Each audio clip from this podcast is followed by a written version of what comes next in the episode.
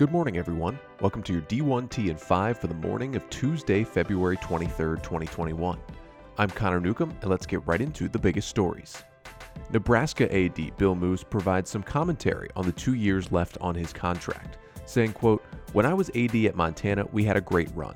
I leave in July, and that fall they win their first national championship. I go to Oregon and have a hell of a run there. I leave the next year, and they go to the Rose Bowl. I go back to Washington State and we have a train wreck and we get that back up. I leave and the next year Mike Leach wins 11 games and has them in the top 10. Heck, I want to stay here until we get back. Despite neither program wanting to reschedule January's postponed men's basketball game, it looks like the Mountain West may force the hand of San Diego State and UNLV in order to fulfill the league's TV contract. The league will soon announce its rescheduling plans for next week, with most of the 11 teams seeing action, quote, despite numerous coaches being vehemently opposed, per the San Diego Union Tribune. SDSU head coach Brian Dutcher doesn't want to risk any of the Mountain West team's chances of an NCAA tournament berth. Additionally, the Mountain West men's and women's basketball conference tournaments will be held without fans. The proposed NIL bill in the state of Kansas would, quote, allow athletes at Kansas colleges and universities to sign with an agent, enter into endorsement deals, and even appear in an NCAA football video game once they are at the institution. Emporia State President and Vice Chairwoman of the NCAA D2 President's Council, Allison Garrett, describes it as a pay while playing bill rather than pay to play. Kansas AD Jeff Long said, quote, each state bordering Kansas already has a similar NIL bill pending. When state law goes into effect, this will ensure colleges and universities within our state are not put at a disadvantage during this interim time period. No specific timetable stated for the state's legislation, but per the Lawrence Journal World, quote, proponents of the bill said acting swiftly is necessary to ensure Kansas collegiate athletes are on an even playing field with other states for recruitment. The USGA and R&A are proposing amateurism changes, quote, with a target date for the new rules to go into effect set for January 1st, 2022.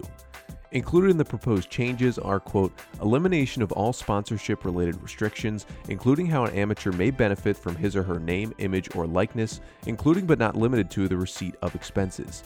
Simply identifying oneself as a professional golfer would, of itself, no longer result in loss of amateur status, including entering and playing in a competition as a professional, and there would no longer be any restrictions on an amateur golfer entering into a contract and receiving benefit from that contract as an amateur.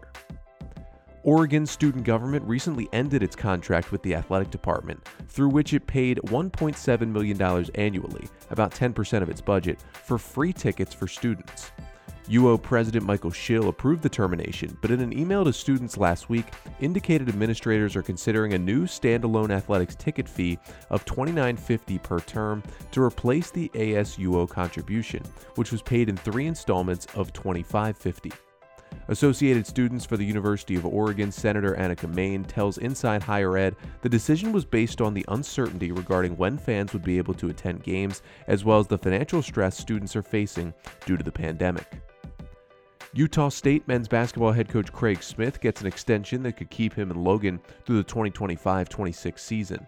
No further details yet on the contract. UCLA track and field student athlete Chris Whelan has been dismissed from the team after a video recording and text thread showed him using racist, homophobic, and sexist language surfaced on social media. The alleged incidents occurred prior to Whelan enrolling at UCLA in the fall of 2019, per person close to the situation, reports the Los Angeles Times. Bruins head coach Avery Anderson, who is black, said, quote, Even in my disgust as a coach, my intentions are always to lead and educate and make the change happen that I want to see in this world.